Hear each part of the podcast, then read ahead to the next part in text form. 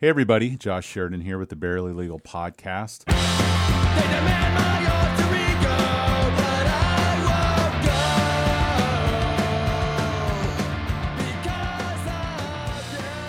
On today's show, we have Gary Dolgin, who was nice enough to stop by the studio to talk with us about his campaign for Circuit Court Bench here in Hillsborough County. I've known Gary for uh, quite a while. We've actually uh, traveled the world together. We went to France some, what was that, five, six, seven years ago? Eight years ago in 2012. 2012 to go teach the uh, the French bar about uh, American or at least Florida family law, and uh, suffice to say, I, I, probably spent the greater majority of my time listening to Gary teach me as well. He is, I believe, a board certified family law attorney. Uh, he's running for the circuit court bench here in Hillsborough County. What group number? Group 31. All right, and who is your opponent? I have two opponents, Scott Bonavita and Greg Green. Okay, so you were the last of those three to come on my show, but by no means the least. I'm happy to have closed out a group as far as interviewing all the nominees. Uh, uh, now, I know your office, if I if I'm correct, is over on Kennedy, right? No, it used to used be. to be okay. Right now, my office is downtown at 625 East Twiggs Street, which is uh, walking distance to the courthouse which is wonderful. Of course, the last few months that really hasn't mattered. Yeah, I uh, haven't been in a courthouse uh, in quite some time. But I love being downtown, and and we've got a few free parking spaces for visitors, and so that makes it easier for your clients uh, as far as coming downtown. Now, is this your first time running for the bench? No, I've run several times for the bench, and the last time I ran was four years ago. I made the runoff in November, came in second place and uh, so we're going to work a little harder this time to come in first. Well, you know, uh, logic would tell me that you can get better at it as you do it more, but this this campaign has been a different animal from every other campaign I think in the history of time due to the pandemic. So a lot of the strategies and lessons learned from past campaigns kind of fall flat now because you're not able to go out and speak with large groups and do all the things that you know you might have otherwise done and, or at least had done in previous campaigns. Is that well you you are so correct as far as you know nobody expected what our world was going to um, be like these last several months. So you need to be creative. And um, you know one of the things that um, i did um, initially when this started is that uh, i would interview um, on zoom and on facebook live um, uh, members of the community who could provide a public service, uh, such as I interviewed uh, Dr. Marlene Bloom, a child psychologist who gave advice to uh, parents on how to help their kids as they're doing online school at home. And she basically said, uh, you know, don't worry about uh, let, let, let the kids relax a little bit. Yeah, they're they're, they're going to be fine, and especially the younger they are, this isn't going to a blip on the radar. Yes, sure. Yes, I interviewed Dr. Uh, Cynthia uh, Wood, uh, who gave advice. You know, she's a pediatrician, and you know what parents would be concerned about as far as their kids keeping their kids healthy, and uh, also talked to her about uh, um, you know the, the, the rareness, but uh, you know of kids getting coronavirus or you know the you know just the parents get really scared about that and just get, she was able to give some some perspective. I interviewed Tampa City Councilman Bill Carlson, who's endorsed my campaign, uh, as far as the resources that the city uh, can offer, because people throughout the these last several months, people have been hurting financially. Even people who've never before have gone through pain financially um, you know, businesses being being being shut down, and and uh, lawyers, uh, you know, clients aren't wouldn't wouldn't necessarily be calling you in the middle of uh, coronavirus to start a, a divorce or uh, or any other type of legal proceeding. You learn from this. There are more important things in life sometimes uh, uh, when when something like this happens. Right, right. Um, now, where are you from originally? Um, I have been in Tampa since I was two years old. Okay. So I'm basically a Tampa native, but I was born in Sarasota. Um, oh, so Florida boy. Uh, well, my parents were from New York. Okay. And um, uh, Were you born in New York or born in Sarasota? No, I was born in Sarasota. Okay. I was born in Sarasota. Um, my uh, uh parents came to uh, Gainesville after my dad graduated from dental school. And Oh, your dad was a dentist. yes, periodontist. He was Tampa's first periodontist. Oh, I- she probably knows my my in laws. My D- Dina's parents and family are all orthodontists, and Yes, I know. I know that he did, and I mentioned that to Dina when when we That's right. when we were um, overseas. And so my dad's first job was at the Alachua County Health Department. Uh, my brother was born there. Uh, Sanford Dolgin, who's in Tampa, he's an ear, nose, and throat surgeon. oh wow, And um, then my dad opened up a general practice in Sarasota, where I was born.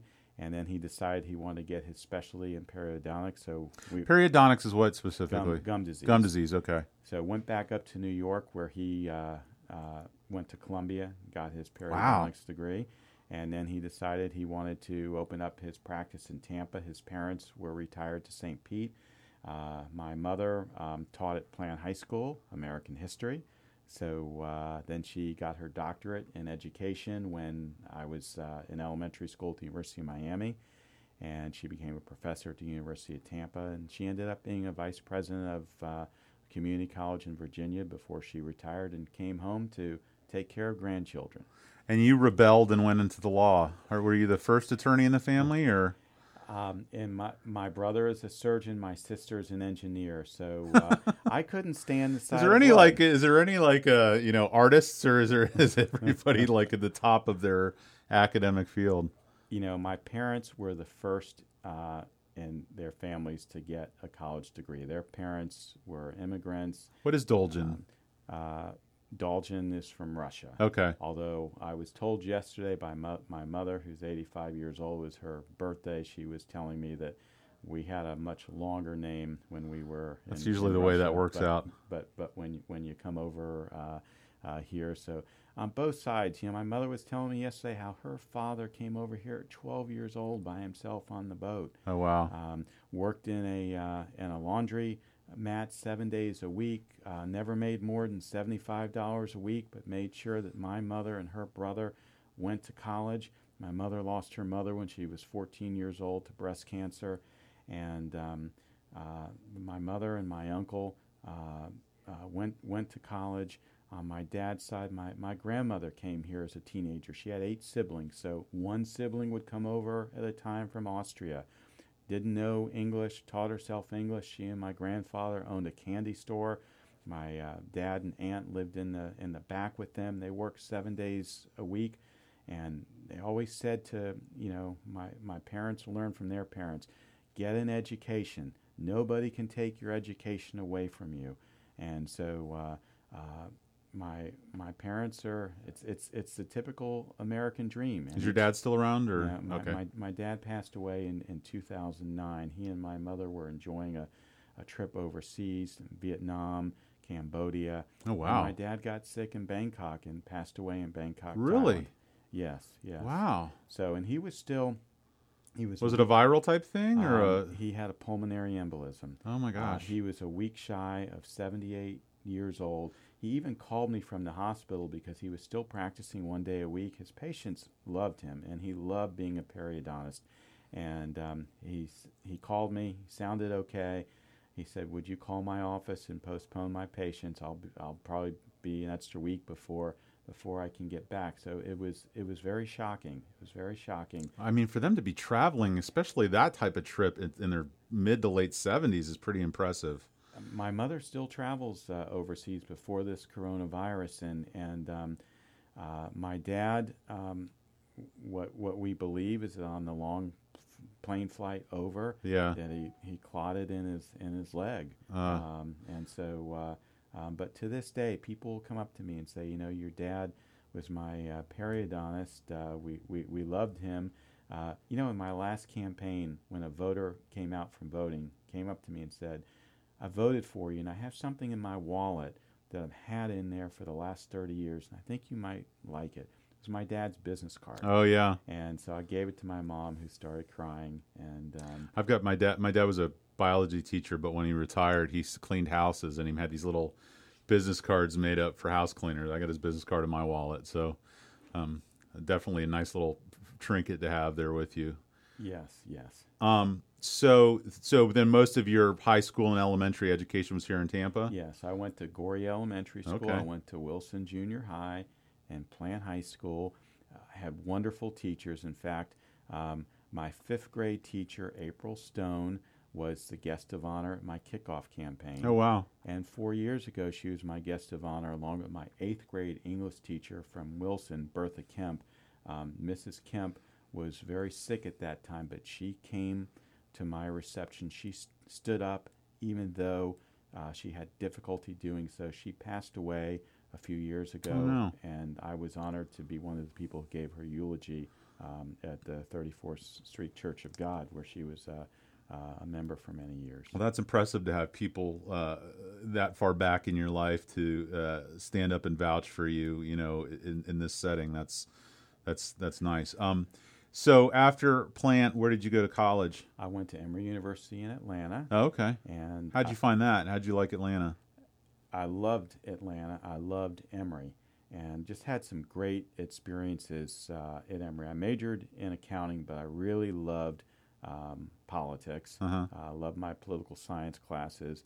I was able to intern on Capitol Hill. Uh, got an internship with the governor's office in, in Georgia, and um, we had a distinguished professor at Emory, uh, former President Jimmy Carter. Oh wow. And so after he lost, Were you in one of his classes? I was in his very first class. oh wow. Um, and um, He's kind of a hero of mine. Uh, you know, I think he is.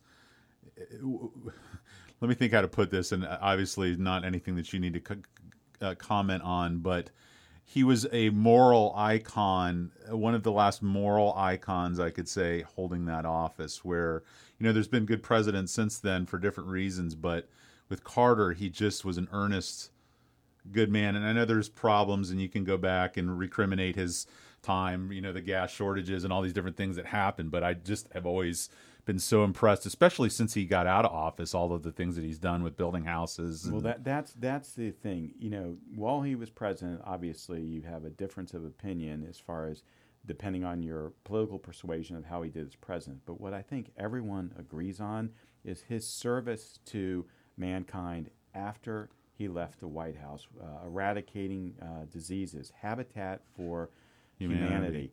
And so um, when he was um, at Emory, you know, I was uh, I was a college journalist, Yeah. so I got to interview him, cover. He had a Middle East peace conference that he. you got to interview him? Yes. Just you one on one? uh, I'm gonna I'm gonna continue this story. Okay, even go ahead. further. Sorry. Uh, I'm getting uh, excited. Go but ahead. He he became best friends with President Ford personally. Oh, they wow. were opponents. So he would have President Ford come to Emory and co-chair a nuclear arms conference with him and also a Middle East peace conference. So I got to meet both President Carter and President Ford Oh, wow. as well as members of their respective cabinets who came to participate in the conferences. And then, when um, I was a junior, I invited President Carter to my dorm for dinner. And it took a year to get a response. But then I get a call President Carter would like to accept your invitation. Oh, wow. And he came to my dorm for dinner, and I served him what I now call presidential lasagna Oh, man. with Oreo ice cream with crushed up Oreo cookies. That was before we had the ice cream, which was crushed up. He spent two hours with me and my dorm mates, and he spoke about public service and giving back to your um, community. And um, it was just, I mean, to be Is able there any to sit- recordings of it, or um, I don't, I don't, I don't have a recording. he's still of it. alive, right? He hasn't He's passed. still has alive. He's, he's, Here, he's- just just here's a free piece of campaign advice. See if you can have Jimmy Carter help you you, you announce you before the election. Well, uh, Anyway. well, I, to, to, to close to close on it, I always wanted my kids to be able to meet him, and so very proud of my kids. I have three uh, three children. I I've, I remember when we were in France. Not to cut you off, but I remember you talking a lot about your kids and very interesting children. I, if I if I recall, was your daughter like a model or my my, my daughter was a model. She has a uh, now she uh, works with Brandy Melville. Uh, she uh, all The over housewi- the all- all- housewife all, of all over the world. Beverly? No, is that who I'm thinking of? Brandy Melville. I may be no, thinking Brandy Melville is a young women's clothing store. Oh, okay. so my it has locations all over the world, and, and my daughter has responsibility for the stores. And she opened up a store in China, in Shanghai, Oh my God. in Hong Kong, um, in Sydney, Australia. Uh, she's in New York now because she can't be overseas Sure. um, right now, and she just reopened their store in Miami. But her twin brother, my son Corey, is a public service scholar at Florida State University. He's going to graduate in December, and my youngest son Ari is going into his junior year at Plant.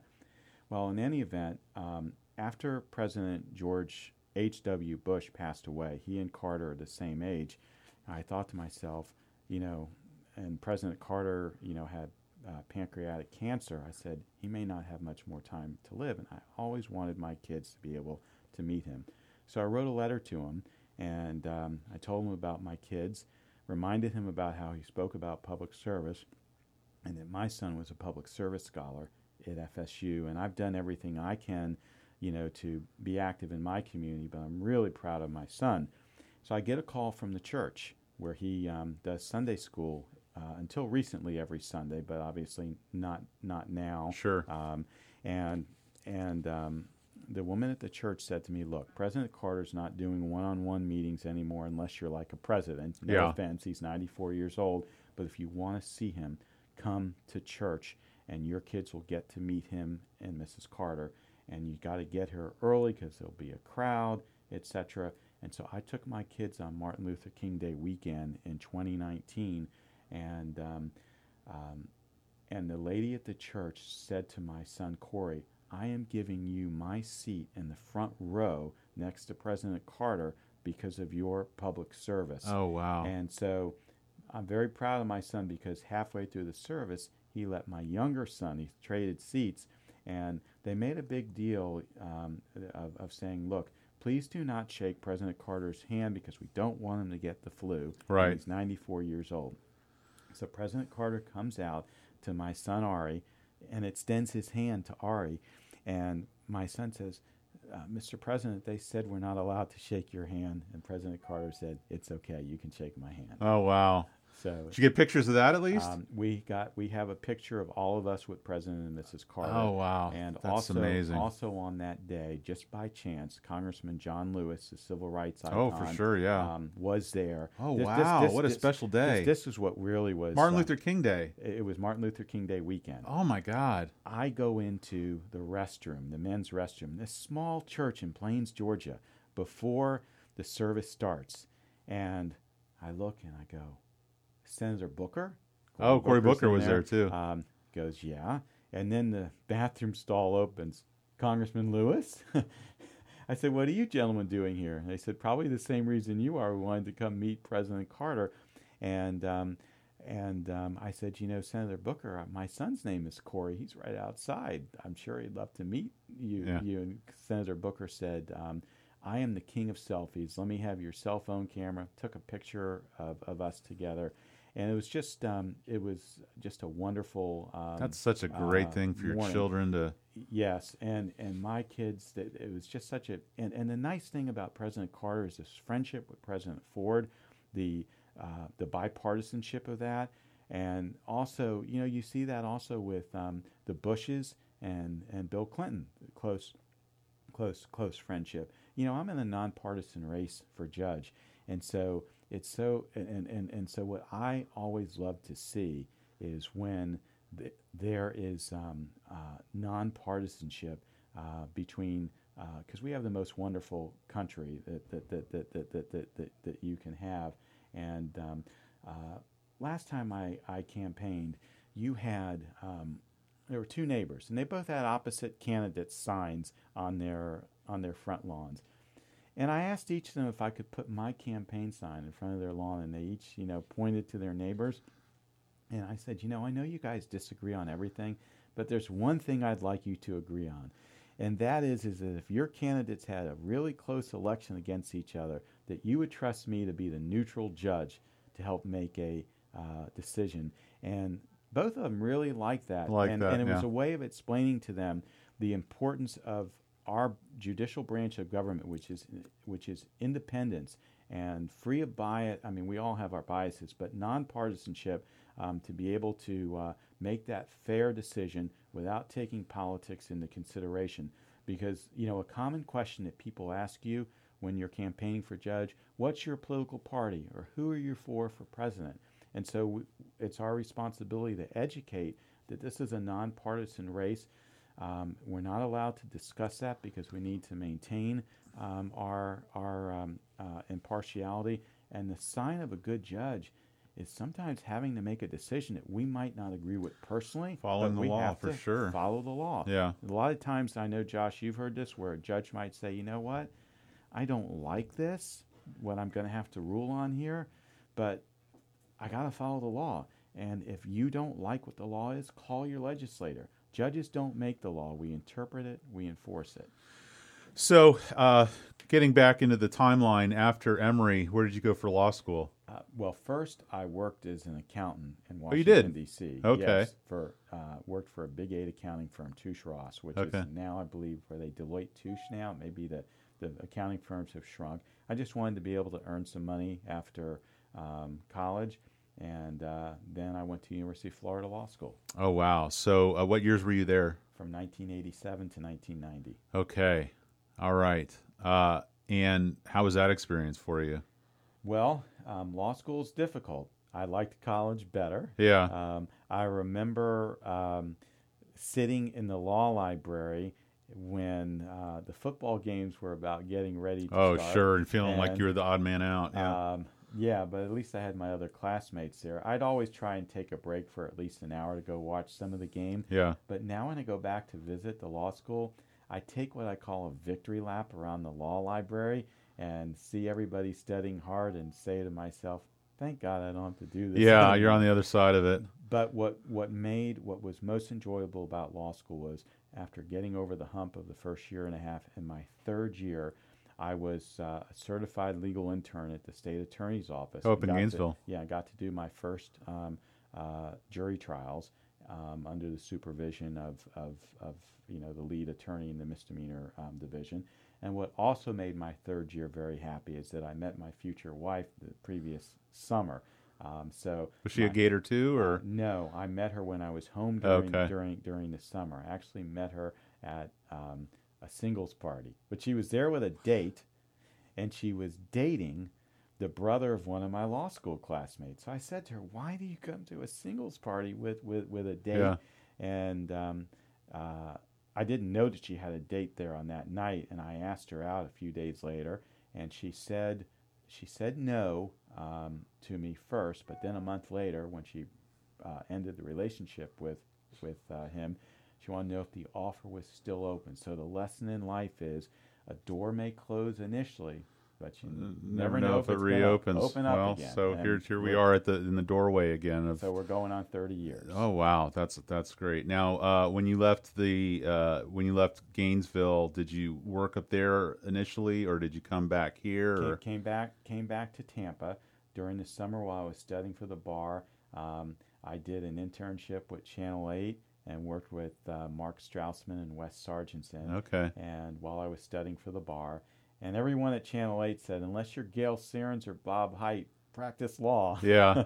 um, so I got my first job was as a prosecutor. I was at the Manatee State Attorney's Oh, really? Office. Yes Okay. and um, Earl Moreland was the, was was the state attorney. There was a recession when I got out of law school.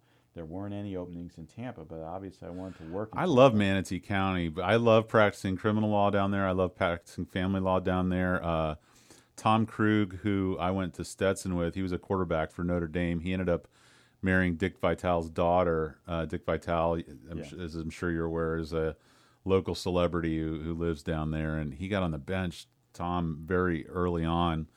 Uh, but it, it, there's a different vibe down there. I don't know if that's been your experience, but it's a lot more laid back and low It is. key. It is. Uh, I enjoy that. Anyway, so how long were you at the state attorney's office, sir? I was there in 1990 to 1991, and I was just looking for. I I wanted to come work in Tampa because I was commuting every day. Yeah. So had an interesting. Um, uh, my dad is a periodontist. One of his patients was Judge Barbara Fleischer. Okay. And Sure. so um, uh, Judge Fleischer told my dad, "Have your son come visit me someday." So I did. I'm with her in her chambers, and she says, "You know, Gary, I don't like write letters or recommendation, but I want to give you advice." And I said, you know, I've been applying at the state attorney's office in Hillsborough County, but I haven't gotten the job yet, and there was a recession. So Judge Fleischer said, what I will do is I'll at least call them up to see, you know, is there a possibility of you getting hired there right now because of the economics and everything. So she picked up the phone and she hung it up and she said, look, you're not going to get hired there right now. It's just, um, and she said, have you ever thought about being a public defender? All right. And I said, you know, I've, I was a prosec- uh, prosecutor intern in Gainesville, prosecutor now. That's kind of how I thought of myself. She said, you know, Gary, I think you would really enjoy being a public defender because you're actually representing clients. And she said, I happen to know that one of your dad's patients is Mrs. Lucky, the wife of Judge Lucky, Mhm. the public defender. And you should have him call Mrs. Lucky and help you get in the door there. I said, That is not my dad's style. He, he is never not big on he- nepotism yeah, or not calling big, in he's favors. not big on that, and he's very reserved and all that kind of stuff. And she said, "I'm going to order your dad to do it."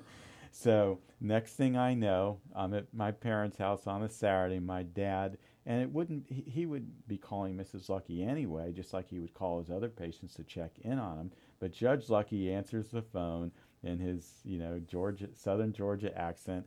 Um, and my dad goes, May I speak with Mrs. Lucky? And I could hear through the phone Judge Lucky say, Martha, Mm. Dr. Dolgin's on the phone. Uh, A few days later, I'm in the public defender's office. Judge Lucky says, You know, your father is a wonderful man. He's been a wonderful dentist to my wife. I want to know, are you going to be a wonderful attorney in this office and work hard for your clients? I said, Yes, sir. He said, You're hired. And um, Judge Fleischer said to me, Gary, I only expect one thing of you. You need to be prepared when you walk into my courtroom and you represent your client the best that you can. You may not win all of your cases. Heck, when you're representing a criminal defendant, they may be found guilty and I may give them a tough sentence, but I want you advocating for them, and uh, that's all I expect of you. So I always, always remembered that, that, that she said that. Always been very. How long did you do the public defender? I was there from 91 to 93. Okay. And what was How did you like it compared to the state attorney's office? I enjoyed being a um, public defender more for a couple of reasons. One, because I was the underdog. So if Yeah. I won, I felt like a Hero. If you lost, it was what was probably yeah, going to happen. Yeah. And um, and I helped um, Judge Coe um, worked on his campaign to help Sure. him get elected state attorney. Judge Coe was uh, who was one of the first people to inspire me to run for judge. Um, he came to my American History high school class at Plant High School, Miss Simpson's class, and um, he was he used to be the number one ranked tennis player in the city of Tampa. Oh, He wow. also was a minor league baseball pitcher and gave up a home run to Hank Aaron. So um, he knew me from the Davis Island tennis courts. And so we set up a tennis game after he came to class, and I continued to play tennis with him the rest of his life. Oh wow. And so I wanted, when I heard he was going to run for state attorney, I was like one of the first people in his campaign. He won by 13 votes. And um, he didn't have the budget to immediately hire me because a bunch of Bill James was the state attorney before. His senior people had like accrued vacation time of, of six months. So he didn't have the budget to hire everyone that he wanted to. But six months into, uh, so I decided to open up my own practice. And six months into his term as state attorney, he offered me a position. I said, Judge, I r- really am honored, but I just I went out and opened up my own practice, and I can't. The money's back. too good. Well, Not that that's it, but I the- mean, it's the- kind of it. uh, uh, you know, you struggle the first couple months. Sure. But frankly, I made more in my first month than I ever made in the public defender's office. I had the same experience when I left the state attorney's office. So, so Judge Coe swore me into the bar, and um, and then uh, I remember as a young lawyer, he let me sit up on the bench with him. Oh, wow. day. So all these like older attorneys are wondering who's that young kid up there. And I really, I, I thought to myself, this is a nice view um, uh, from here. But when we would play tennis, he would talk to me about being a judge. Right. And I was in junior achievement in high school for the Tampa Tribune, and he was one of the people that I interviewed. And it, I also interviewed Ray Knight, who was the third baseman who, for the Cincinnati Reds. Yeah. Um, but it was Judge Coe told me about playing professional baseball. I said, Judge, why did you become a? Why, why did you uh, become a lawyer instead of playing trying to play Major League Baseball? He said, well, back in those days, lawyers made more money than Right, baseball yeah. players. Um, so just a really, um, uh, he inspired me, and then also Justice Sandra Day O'Connor inspired me when I was a college student at Emory. Again, I was a, a journalist, and so I covered her trip when she came to speak at Emory Law School. She invited me to come visit her in her chambers in Washington. Oh wow. So the following summer, I went and visited her, and I was going to do another interview with her. And so um, after the interview, we talked about how I wanted to go to law school and, and maybe be a judge one day. And she encouraged me. She told me the story of how she graduated number two at Stanford Law School, and Justice Rehnquist graduated number one. Oh wow. He got every job offer he wanted. She did not get a single job offer because back in those Well, days, The woman and uh, yeah. Yes. And so she said, again, this is a constant uh, piece of advice in my life. You know, Gary, a door may close on you, but don't give up on your ambitions. And then she smiled and she said, I bet you those law firms wish they'd given me Right, yeah. um, back then. And so I would see her throughout the years, like at an ABA conference or something, and she'd say, Gary, I see they've let you out in the real world. And the last time that I had some contact with, with her was in 2009 because I wanted my kids to meet her. Because I was going to be up in Washington being sworn into, actually, I got sworn into the U.S. Supreme Court in 08, but I was going to be up there again in 09. And her assistant said to me, by coincidence, Judge Justice O'Connor is going to be addressing the Florida legislature while you're in Washington. But she has left uh, uh, instructions that um, to uh, give your kids a tour and to come back into her private chambers and we can and they can see what her chambers look like and you know she has all these pictures up there with you know Ronald Reagan who appointed her and all of the presidents that she had been a justice under and her fellow justices I mean just to see um, that history and um, so she inspired me um, That's great, well. and your kids have just been so lucky to meet a lot of these icons in the world and your heroes. Um, now, when you left the state attorney, I'm sorry, when you left the public defender's office uh, and went out on your own, were you solely doing family law, or were you doing some criminal defense? No, or I was um, initially I was only doing criminal defense because that's what I knew. But I lear- and I, I wrote an article for the Lawyer magazine for the Bar Association, and I think the headline was um, "No runs, no hits, no clients." I li- I had zero clients, um, you know, because when you come from the public defender's office, it's not like anyone uh, can can afford to um, uh, uh, pay. yeah, you're not getting any of Uh, those clients. And so, um, my very first client, I still remember, it was a driving with a suspended license and, and I believe a worthless check with a capias. Arnold Levine referred him to me. I had clerked for Arnold. just Levine. passed away. He just passed away a few weeks ago. Yeah. I, I clerked for him in 1988. Um, he was a friend of my um, parents, uh, and he played tennis. And um, uh, so As a character. yeah, he, uh, and uh, you worked. He had the most interesting cases. He was always on the front page of the of the paper. He represented Denny McLain the summer I was there. So, the Cy Young Award Right, winner, yeah. who won 31 games in 1968. So Denny McLain gave me an autograph ball that said, "Hope you pitch a perfect game." Oh Um, wow. he had tax problems, and um, and not divulging anything confidential that was in public in federal court. And that summer, also, the firm, uh, the other partners were Richard Levine and Steve Siegel, and now Judge Stephen Northcutt of the Second District Court of Appeal. Ellen Ware's husband, right? That's right. Yeah. And um, so Hirsch and Siegel were representing Vilma Brown, the mother of Melvin Hair, the young African American man who died as a result of a chokehold, which led to riots in 1987 in Tampa. And the case was tried in federal court, three weeks, um, and the the defense verdict. It's so hard to win those. Hard to win that type of case in 1987. From what I understand, it's still hard to It's win hard to win them today. Yeah. Um, today, but you know, history uh, kind of Repeats itself. and we've had, You don't learn from it. uh, and so, but that was an eye opener to be involved in in that type of uh, case. I was responsible for going and picking up the mother, Miss Brown, every day. Oh wow. And what what it you know an exposure to uh, um, a case like that. But I remember Arnold Levine calling up and saying, Gary, you can do as good of a job as me for a lot lower fee. Um, uh, good luck. And that was my very first case. But I learned that um, criminal law would not be enough to support me financially because most criminal uh, people charged with criminal cases in Florida or general in the U.S. can't afford to hire private. Well, not lawyer. only that, but you, your competition across the street is free. You know, with the public defender. That, so that, that, that is correct. you know, imagine in family law if there was a public defender. You know, the fee structures in family law cases would be dramatically different from what they are. So I, um, I remembered, I thought to myself, well, what other area can I practice? And I really enjoyed family law in law school. And so I started taking some family law cases from Lawyer Referral Service. And then I met Steve Sessums, who's um, uh, just an icon in family law. He Is that Mark's dad? That's Mark's dad. Okay. Um, and uh, happy to have uh, Mark's endorsement. Now I always get this. Sorry to cut you off. I always get this confused. There's Sessums Black Caballero, and then there's Mark Sessums. Who's the Sessums at Sessums Black? Steve Steve Sessums. That's the dad? Mark, the dad. Okay, and then the son is on his Mark. own over there on West Shore or something. Yes, yes. Okay. And so I met Steve Sessums at a family law um, uh, event, and um, uh, he kind of became a mentor to me. Started referring me um, cases, including um, a case that he had like from the 1970s. And again, he said, Gary, my hourly rate is a lot higher than yours.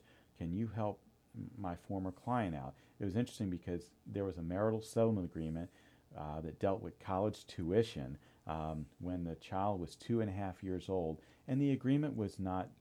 Uh, it, it, said basically that the that the father that the parents would contribute to the child's college education um, in according to their respective incomes, but it didn't say how much, all that kind of stuff. And so when high school graduation came, the father said, "I'm done." And so um, we ended up having a, a trial. Of course, the daughter went to Johns Hopkins, so it was pretty expensive. Expensive, tuition. yeah. And um, Even if you've got the, the lower ratio of a pro rata share, you're still kicking out some big Yeah. bucks there. So my client, the mom, struggled like heck to put her through Johns Hopkins. So this was after she graduated, was in graduate school. She wanted to get this money back, while the husband every year was contributing to his SEP IRA. So he had the money in his SEP IRA, and um, so Judge uh, Greco was the judge, and he found that he agreed with my argument since the husband made 62% of the income and my client made 38%, that he would be responsible for 62% of, of the um, Cost, uh, cost tuition. and plus having to pay um, 50% of my attorney's fees. Um, and um, so the father appealed, and his appellate lawyer was Richard Weiss, who's now a Oh, county sure. court judge. And Richard Weiss is a wonderful appellate lawyer. And, He's I, he, you know, uh, and board certified in family law he is. and appellate law. Well, so I my first experience with him was when he was a general magistrate, and uh, you know, there's kind of this feeling in the family law community about you know having your cases in front of the general magistrate and uh, as opposed to the whichever judge's circuit it was in and normally it, whenever able if i could object to the matter going in front of the general magistrate and keeping it in front of the judge i would but when it was weiss I would say ah, let's let's go with him, not because I felt like he was a, a, a pocket vote, but because I knew he was going to get it right. You know, exactly right. Yeah, and so I have the same opinion as as as, as, as you on that. And um, you know, when I saw his brief, I was like worried. Um, but we we won and got a written opinion from the second DCA. And Richard said to me, you know, that's the only appeal I ever lost. I said, well, Richard, I was the appellee, so I had I had the advantage. But that was one of the first cases that Steve Sessums referred to, to me. Fraser Himes was someone else who was with Holland and Knight at, at, the time, who was very nice to me and, and referred me cases. So I built up a family law practice, and then Joe Hood encouraged, who a board certified marital and family lawyer, encouraged me to become board certified. And he was so nice that he would have like study sessions with me and um, and uh, uh, my friend the late Ted Millison, who who who uh, studied to become board certified as well. Joe is just so great at wanting to help colleagues. Um, Um, and so I became board certified in 2000. I want to do it. I've thought about it. I started to get ready and go through the process. It's not quite as involved as what you have to do for judge, but you still have to. It's quite a quite a volume of paperwork, a lot of study. And when I the first year that I wanted to do it is when we ended up getting pregnant and having my daughter Stella, mm-hmm. and I just knew there was no way I could be the type of father that I wanted to be you know be the income earner for the family and and and devote the time needed to that test. Because for those of you who don't know there's people who practice family law but then board certification you're recognized by the state bar effectively as an expert in that area. And the test for those that have taken it will probably tell you it's way harder than the bar just to become an attorney and it's not uncommon for people to take it multiple multiple times to uh, before they pass it if they ever do. I mean, the passage rate is very low. So it's kind of something that I want to do, but if I do it, I kind of want to get it right the first time. And so finding a space in my life to give it the respect it deserves you know that's that's a concern of mine. But did you? Uh, you don't have to say if you. Uh, how many times did you did you take it? I was lucky to pass it on the first. Oh, time, that's quite but, an accomplishment. Uh, and I was never like the the best test taker in in you know on standardized tests. My like when I took the LSAT the first time, I had um, a, a, lower score than I wanted. So then I. Um, I took it again and I did much better. And the reason I did much better is I said I am focusing on this, and I, and and I did did much better. I took Stanley Kaplan. Actually, got to um, uh, by chance meet Stanley Kaplan. Oh wow! And uh, the day after I took the LSAT, I went up to New York and met the guys who were on the interview tapes. Stanley Kaplan lived in the same complex as a cousin of mine, just by chance. And so when he um, he didn't know a lot of people at the party that I was at, but when he heard I was one of his customers, he just wanted to grill me to get my experience. So yeah. And he ended up selling Kaplan to the Washington Post for $35 million. But uh, I know I've di- di- diverged a little bit, but I encourage you to seek board certification. Um, when I, in the year 2000, my twins were two and a half. Um, and so it wasn't easy, but I took two weeks to study away from my practice. And that's after you have a peer review where you're you're um, con- you're confidentially evaluated by lawyers who you've had cases with and judges who you've tried cases in front of. But you're right; it was an essay exam in addition to you know multiple choice and short answer. And the tough thing about it was you'd be asked to write like a final judgment from scratch. Yeah. Um, or or which I do every day now. well, but I, I, I, get your point you're, you're used making. to doing it on the computer and ma- yeah. I'm I actually longhand. longhand. Yeah. So you usually don't do that. I was one. Of, I was one of six lawyers in the state that passed the exam um, that year. So I'm very very proud of that. And you know, uh, in my race, I'm the only candidate that's achieved board certification. Only seven percent of the lawyers in the state have achieved board certification, and um, so it sets it sets me apart. It does set you apart, and it's something that I often have conversations uh, with people about as to why would I be doing it. Uh, and, and, I'll say something controversial. I haven't found that having board certification has necessarily an impact on your abilities as a trial attorney.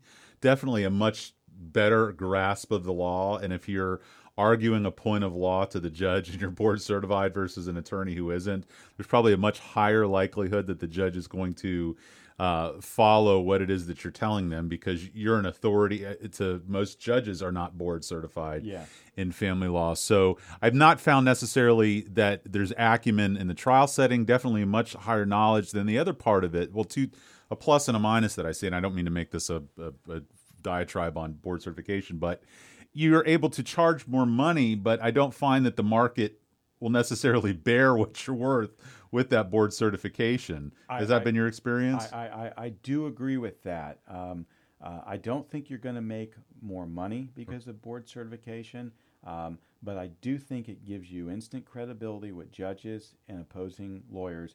And combining uh, the board certification with the fact that I'm the author of one of the chapters in the Florida Dissolution of Marriage CLE book on temporary relief uh, that's relied upon by judges and other family lawyers.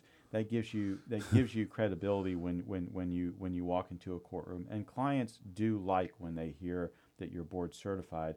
But um, uh, you're right. Do not do it because you think I'll do it for make- financial uh, reasons. d- do not do it for financial reasons. Um, uh, do it because of the pride that you have in your in your uh, ability as a professional. Because the, the what what the bar talks about is that you're tested for professionalism and expertise. And um, you know, my dad was one of the may he was I think the first board certified periodontist, and he was the first periodontist in Tampa in 1966, and he was always so proud of that. And so um, when he heard about board certification, that I could do that, he really encouraged me to do that. What what's interesting is that you know my brother's board certified as an MD, but my brother tells me most doctors are board certified. It's Uh, different in the medical community yeah, than it's, it's different with, with, with lawyers. And the bar created this program in the 1980s to give consumers a way to know that um, uh, you don't have to be board certified to be an excellent lawyer, but but a client will know if you if they are choosing a board certified lawyer that they're picking an expert in that area of the law. Yeah, yeah, and that's that's a good point. Is is yeah, I, I agree. I'm, I won't restate what you just stated, but I I I, I agree with that proposition. Well, so anyway, we get into your practice. Have you ever had a partner, or have you always been a solo practitioner? I have always been a solo practitioner, with the exception that um, Joe Hanlon, who is a board certified family law attorney, when he decided he wanted to semi retire, He's not related to Will Hanlon, the attorney, is he? I don't, I don't Okay. think so. Um, Joe Hanlon became of counsel to my firm for a couple of years, and now he's fully retired. Um, but um, uh, he did not want to have his own practice anymore; wanted to work part time, and so uh, uh, he was of counsel for for a few years. But I have enjoyed solo practice, being my own own boss, and that's one of the things I think um, will prepare you for being a circuit court judge. Is that the setup is similar? Very It's similar, you- yeah. It's you and the judicial assistant. Although as a judge, you've got some staff attorneys who can help you with with with research, um, and this and uh, but you know, you as a solo practitioner, and, and, and, and you know because you, you're doing this work, you got to stay on top of your caseload uh, and be efficient with your time. Wear a lot of hats, yeah. And you're going to have to do the same thing uh, as far as staying on top of everything, staying on top of a docket as a judge. So I don't know that I was aware of you or knew you prior to us uh, going to La Havre to uh, teach, I guess, over there. La Havre, France. La Havre, Tampa's- France. Tampa's sister city.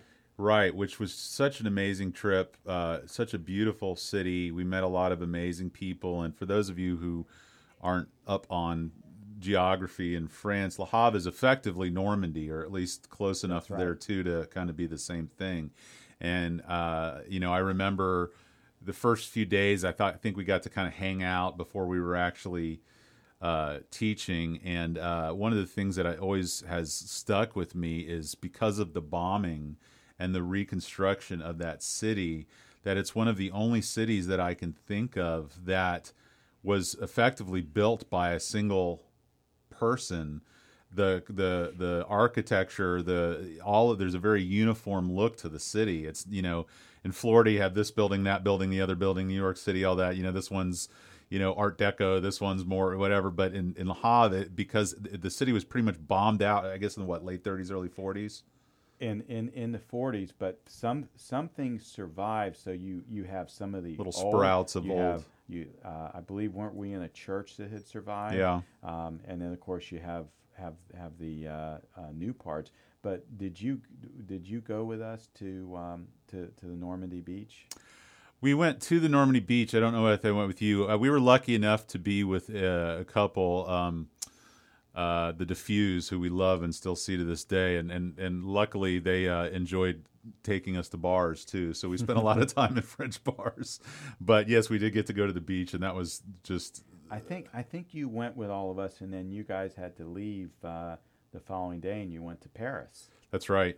and um, and they they gave us the honor of uh, taking down the American flag when when we were there. And and what sticks with me is when you look at the beach and see how hard it was for these young men who were coming in.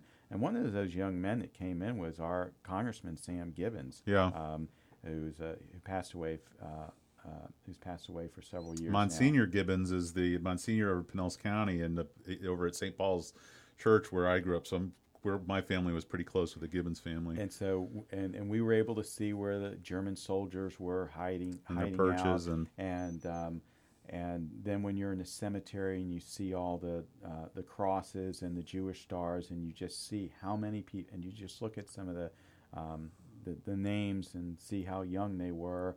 Um, it it's just it's it- tangible. You you could feel it. Uh, I, I agree with you, and it's funny. I, I was telling you before the show uh, that we got to see the diffuse again. We went to Scotland earlier this year, and it was a similar experience. Not quite as immediate because obviously with Normandy, it's American soldiers and within the past century. Uh, but in Scotland, you're walking around all these castles where these massive battles were fought, and you could see where the executioners, you know, did what they did, and the, the dungeons where people were kept, and it's all right there in the form that it was. And so, you know, living in Tampa, Florida, you know, I don't. I don't know what our oldest relic is around here, but you go back so much further in the history and the things that happened there.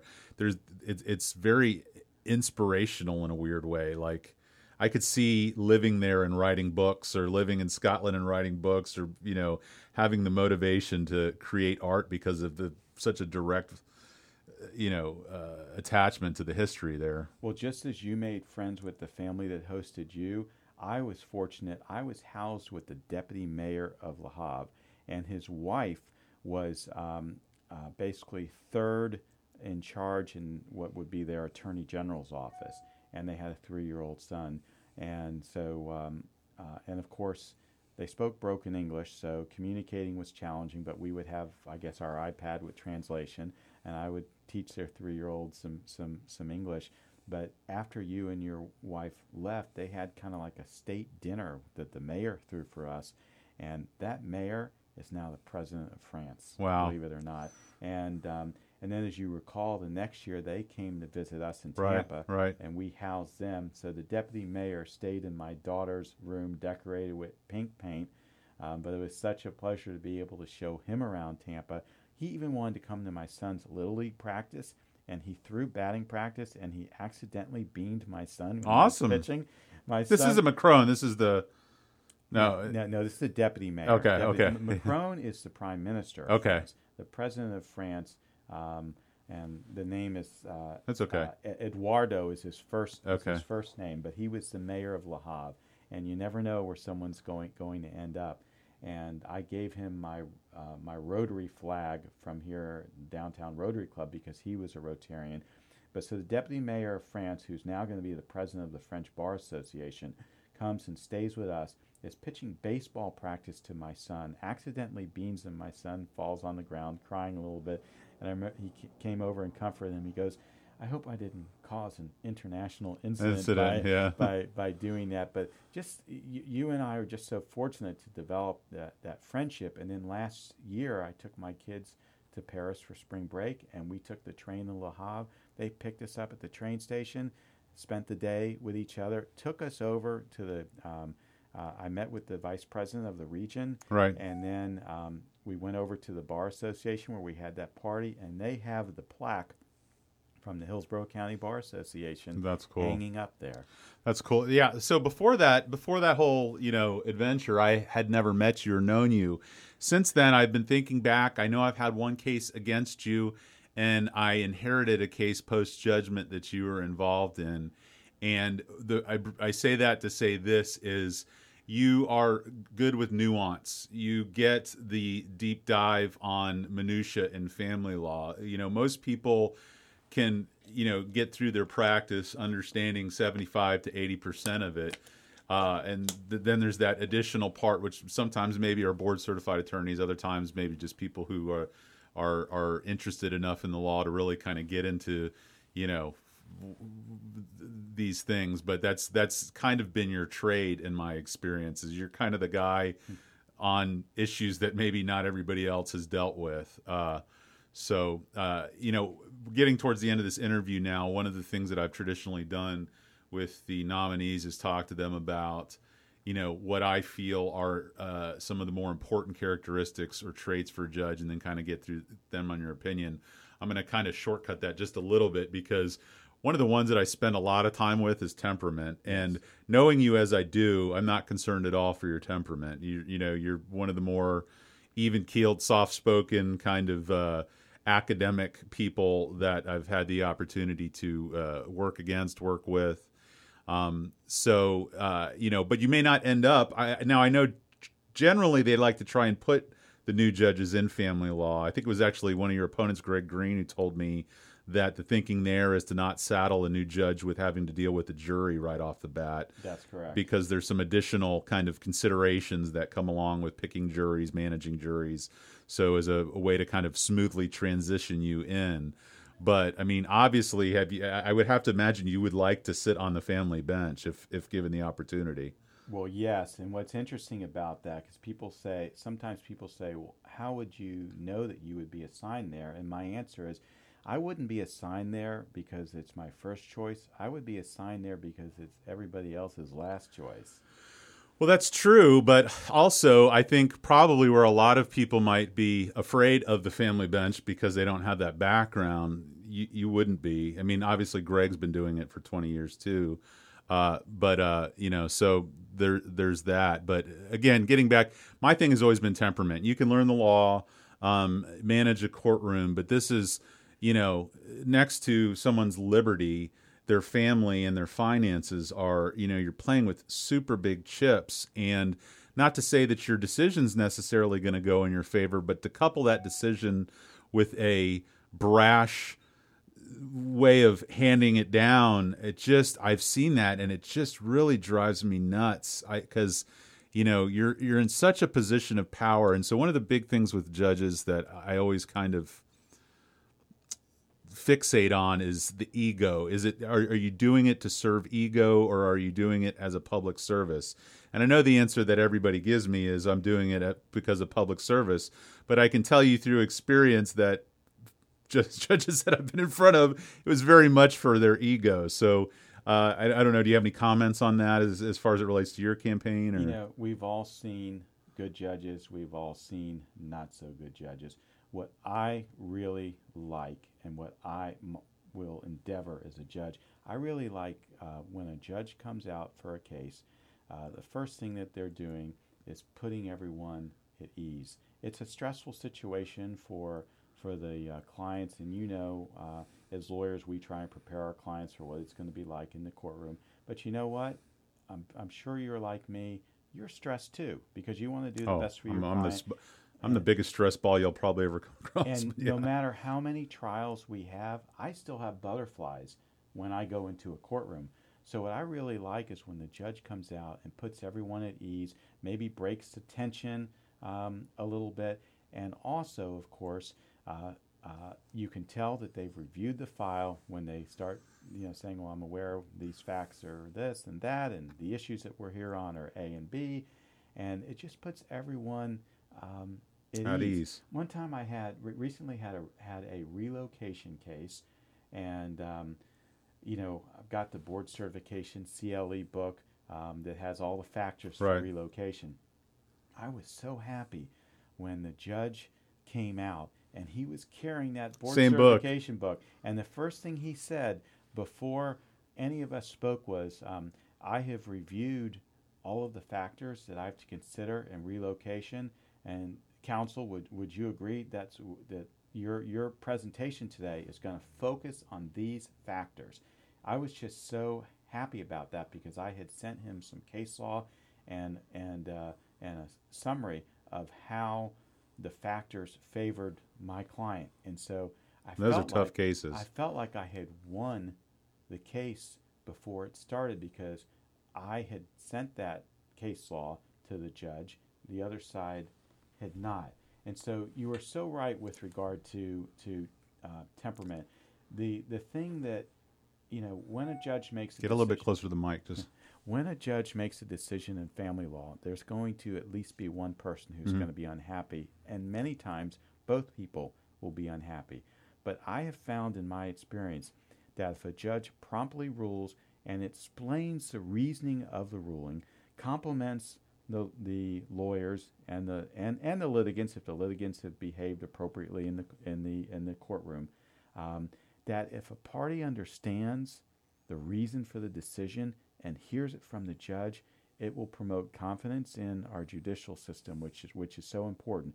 What I don't like is when a judge at the conclusion of a trial says, "Okay, I want counsel to submit written closing arguments, and then I'll decide." And like thirteen months, yeah, later, months go by, and these people need to move on with their lives. I've had relocation cases where a certain judge who's not in the family law bench anymore took about a year and a half to get that final judgment. It's, it's like the, we have to relitigate the case now. It's, it's, crazy. And one of the advantages that I would have as a board certified expert in marital and family law, in most of the cases, um, I believe I would be able to make a ruling real time, bench. real time. And if there was something complicated financially, what I would do is say, okay, I need to work on these numbers here and get my factual findings together. But um, I want you back here one week from today, and I'm going to put my ruling on the record um, because I have just seen so many cases where they take forever and ever. Mm-hmm. And so that's the advantage that, that, that, that, that, that I would have. You not only need a temperament, a good temperament as a judge, but you need to rule promptly. You need to run your courtroom. That's exactly right. Yeah. Well, so as we're wrapping up, I, you, you kind of touched on it here, but anything you'd like the listeners to hear about why you feel you're uniquely qualified for this position? Well, what separates me apart from uh, the other candidates in my race is that I've been practicing law longer at 30 years. So I have more experience. I'm the only candidate who's achieved board certification in any area of the law. I'm the only candidate that's been designated as a super lawyer, and only 5% of the lawyers in Florida achieve that uh, distinction. I've run a successful solo law practice for 27 years, longer than either of my opponents have been practicing law. I've had the experience of being both a prosecutor and a public defender, which I don't believe that my uh, opponents have had both of those uh, uh, experiences. I'm the only one that's the Florida Supreme Court certified family mediator, so I've had the opportunity to help people resolve their disputes. I am also a volunteer fee arbitrator for the Florida Bar. It's a free program where lawyers and clients, if they have a fee dispute, it's uh, signed to me by the Florida Bar, and I make a ruling, and they and they stick by uh, the ruling. I'm the only one that's a published author, as I talked about before. Chapter six of of, of temporary relief, uh, uh relied upon by judges and lawyers. I'm very proud of my community service as well. One of the things that I do with Bay Area Legal Services is I'm a mentor to lawyers who don't practice in the area of family law because there's such a need for people out there who need pro bono family law representation.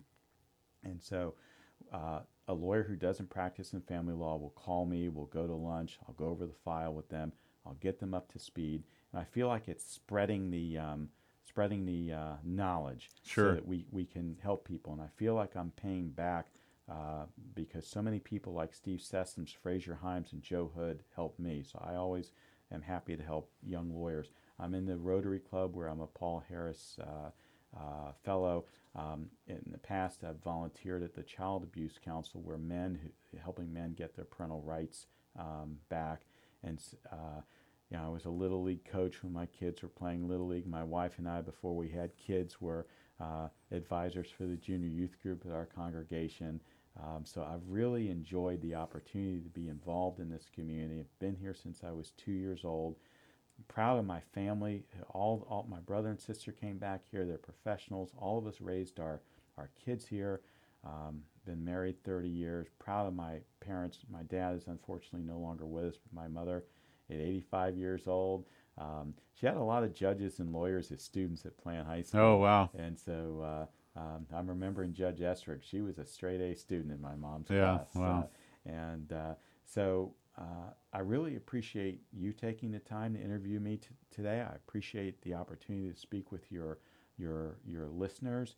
Um, it would be an honor to serve this community as a circuit court judge.